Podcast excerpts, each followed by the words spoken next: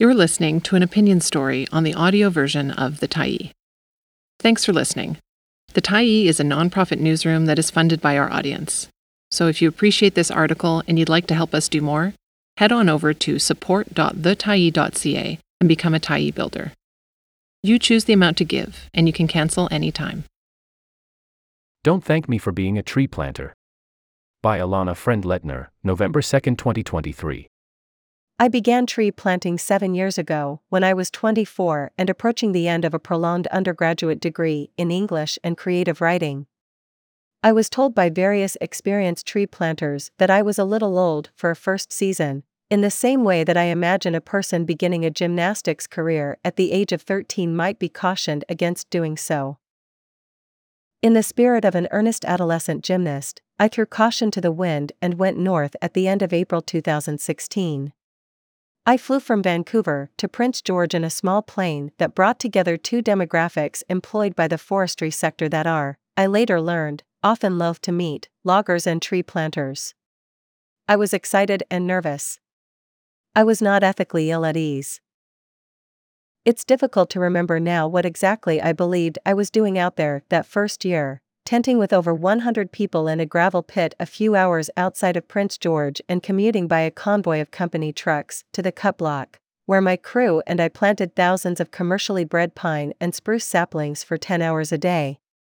It's difficult for me to remember much of anything from that first year. I was a very slow planter and was reminded of this often, and somewhat mercilessly, by an older planter who liked to say to me as he planted past me, Stop gardening, Eventually, I learned that we were not there to garden, in fact, we were there to farm.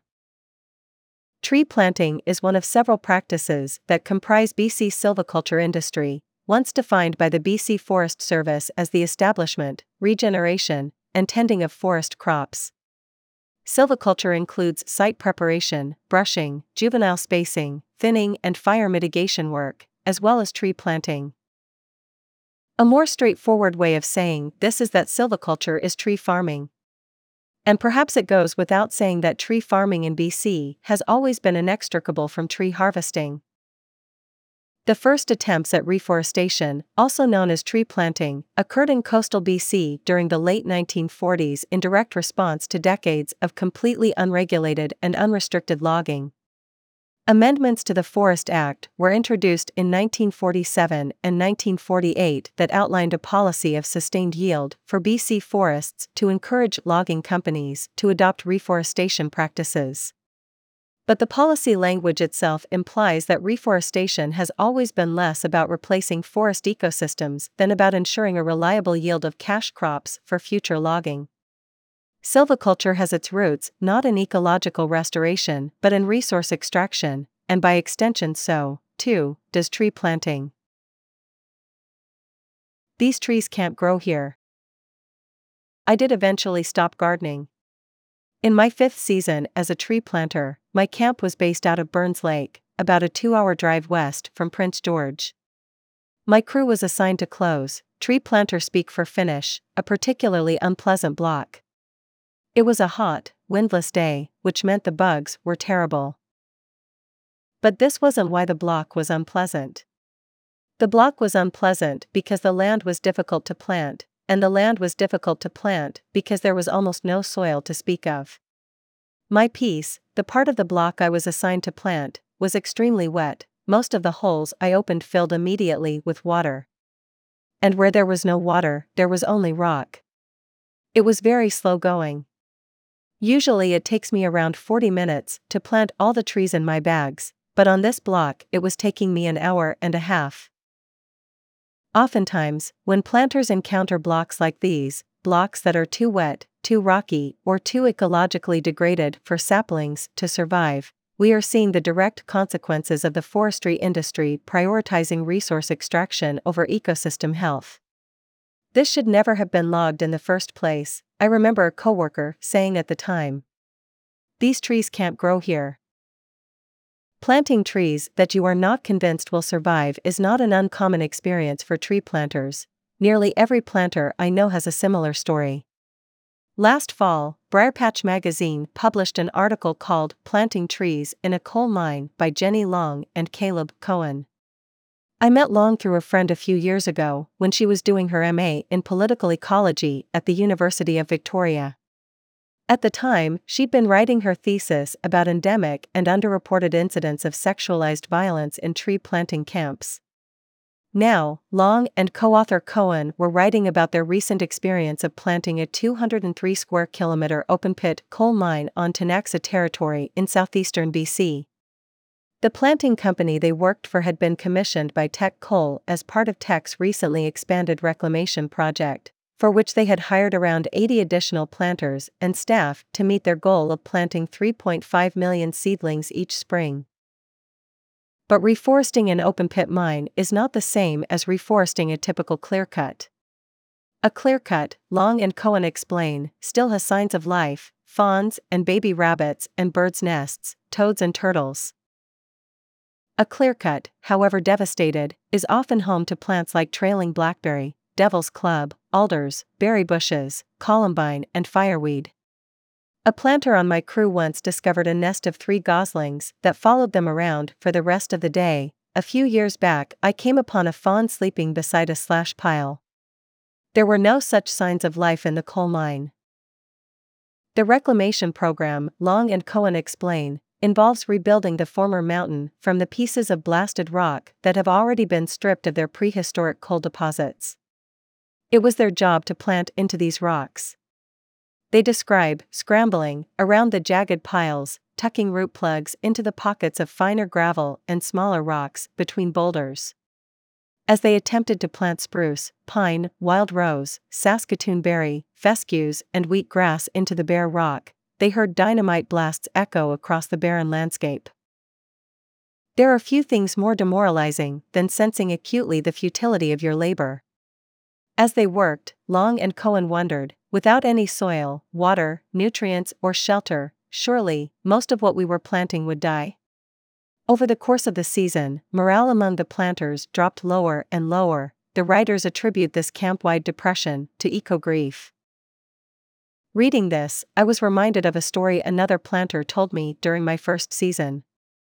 He'd been working his piece when suddenly he heard a huge thud.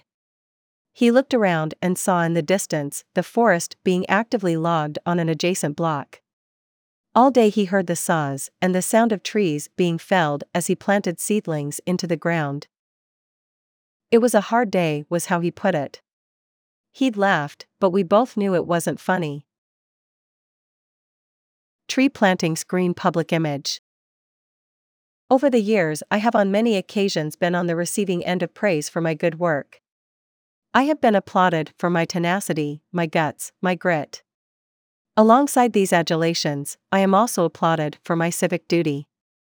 I have heard variations on this theme it's a hard job, but someone's got to do it. I have heard, good for you. Several times, I have been thanked.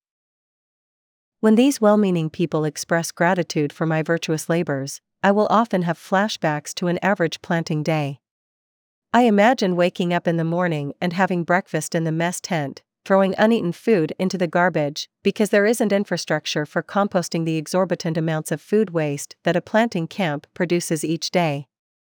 I imagine loading into the company trucks, huge Ford F 350s, to drive to the block, I imagine getting to my cache and bagging up my trees, unwrapping each bundle of 10 or 20 seedlings from its plastic casing, so that by the end of the day my crew alone has accumulated bags and bags of single use plastic garbage.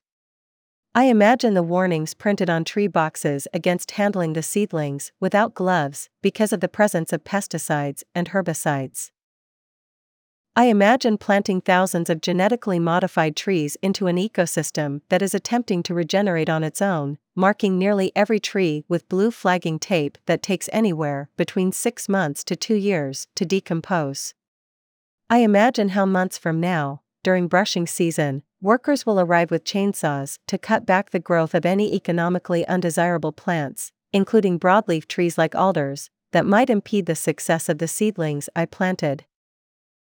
I imagine helicopters flying over the planted cut blocks and spraying glyphosate, deemed in 2015 by the World Health Organization as probably carcinogenic to humans and certainly carcinogenic to other mammals, to deter alders and berry bushes from growing.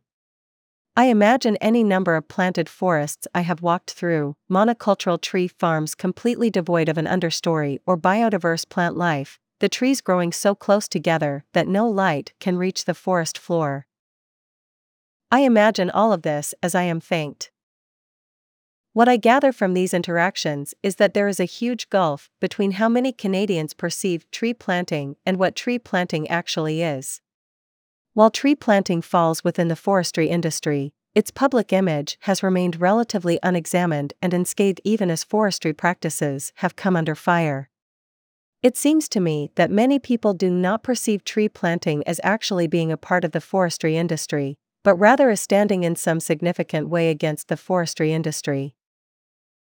Tree planting is seen as an attempt to ameliorate the impacts of logging for the good of a region's ecology, rather than as a greenwashing measure used by various extractive industries to continue business as usual. In my experience, people are often reluctant to let go of this perception even when confronted with the facts. Once, after I outlined the many unsettling aspects of silviculture as a whole and tree planting in particular to a friend, she sighed and then insisted, Well, it's better than nothing. 2 billion trees. I wonder if this generalized support for silviculture that I have personally encountered so often since becoming a tree planter is partly enabling the industry to remain as it is, without significant reforms. In 2019, Justin Trudeau promised to plant 2 billion trees by 2030.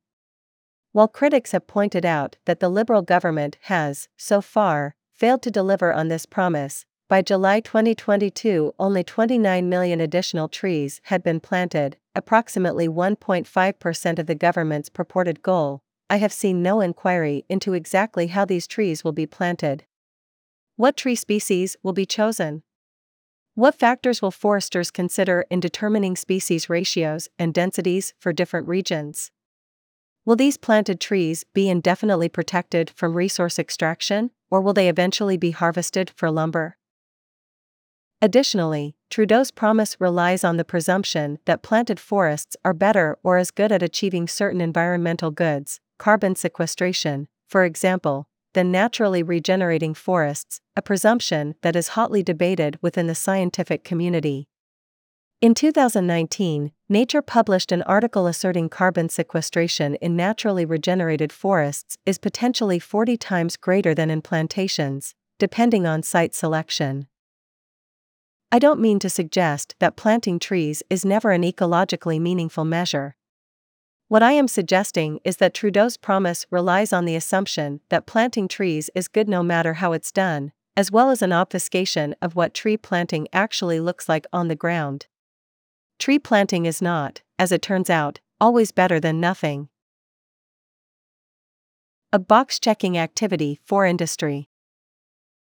I asked my friend Emily Bishop, a policy analyst for the BC Green Caucus and a former tree planter, whether or not silviculture is being discussed in government at the provincial level as a possible avenue for forestry reform. From Emily's perspective, the province's priority continues to be harvesting timber while purporting to protect old growth. Revolutionizing tree planting practices is not high on the list. Silviculture feels absent from the conversation about provincial forestry reform, she told me. It still feels quite extraction focused. Emily explained that logging companies are generally left to their own devices to replant deforested areas, and there aren't many examples of these companies replanting purely for the sake of ecosystem health. Without applying any meaningful political or public pressure for reform, logging companies will continue to replant forests for the sake of future revenue. Tree planting, Emily said, is often just a box checking activity for industry. Emily and I met during my first season of tree planting and her fifth. We were both having a terrible time, but for different reasons. I couldn't get the hang of planting and she was bored of it. I would go on to work another five seasons, eventually falling in love with the physicality of the work, the people I worked alongside, and the land itself, albeit in a complicated way. But Emily says she'll never plant again. I asked how her understanding of BC forestry policy has affected how she thinks about her time in the bush. It provides a lot of understanding and context, especially around how the communities that we were working in, and out of, came to be that way, she told me, referring to BC communities like Mackenzie and Houston that were built by and for their mills. But she also expressed a sense of regret. You and I have walked through a natural forest, and we see that there's an understory, and there's diversity of species, and there's ferns, and there's salal. And then we've walked through a plantation, and it's devoid of life. And so I feel saddened to have perpetuated some of that, that scarcity of, she paused to find the right words. To have perpetuated the opposite of abundance, she said. Making a living off the exploitation of the land. In the last few years, I have taken it upon myself to disabuse people of the notion that tree planting is good for the environment. If I speak against the silviculture industry, maybe my complicity in it will be slightly diminished. This is a cowardly wish made more cowardly by the fact that I have not yet given tree planting up. I finished my sixth season this past July and might plant again next year. It is because of tree planting that I have no student debt, it is because of tree planting that I have been able to write. Another way of saying this, I have been able to write because of the utter destruction of forests I never saw while they stood. I have come to know these forests only through their traces, their stumps, and slash piles. In June of last year, for example, half of my crew was assigned a fertilizer contract for a three day shift. I'd never done a fertilizer contract before, all I knew was that the tree prices were higher and the going was slower. As I discovered, the going was slower because instead of opening one hole per seedling, we had to open two, one for the tree and one for the little pouch of fertilizer intended to boost the tree's growth. We were told not to put the fertilizer into the same hole as the seedling, otherwise, the tree might become overwhelmed and die. We were also told not to eat, drink, smoke, or touch our bare skin or eyes after handling the fertilizer pouches without washing our hands first. These warnings were nothing new, Whenever planters are handling trees treated with pesticides or fungicides, similar precautions are recommended. But how planters might go about washing their hands remains unclear, there are no sinks or running water on the block. We cut 1 liter plastic milk jugs in half to use as makeshift fertilizer pouch containers and bolted them onto our planting bags, and then got dropped off at our caches. My cache was at the edge of a huge hill, and in the distance I could see a mine in full operation, its massive trucks and excavating equipment reduced to the size of toys. The block was overgrown and green, having been harvested a decade or so ago. My piece was steep and crisscrossed by huge fallen poplars that I had to clamber over, carrying 300 trees at a time. In a recently harvested block, it's hard to feel like you're in the woods, but here I felt as if I was in something resembling the wild, surrounded by roses and devil's club and limbed in by a dense tree And yet all day I was accompanied by the soundtrack of the mining industry, the beeping of trucks backing up, engines revving, rocks hauled and dumped and crushed. The front of my piece was hellish and steep, but the back flattened out and was easy to move through, with good soil.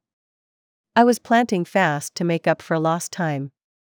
I was thinking about how much money I could make at this speed, at this price, I was hustling.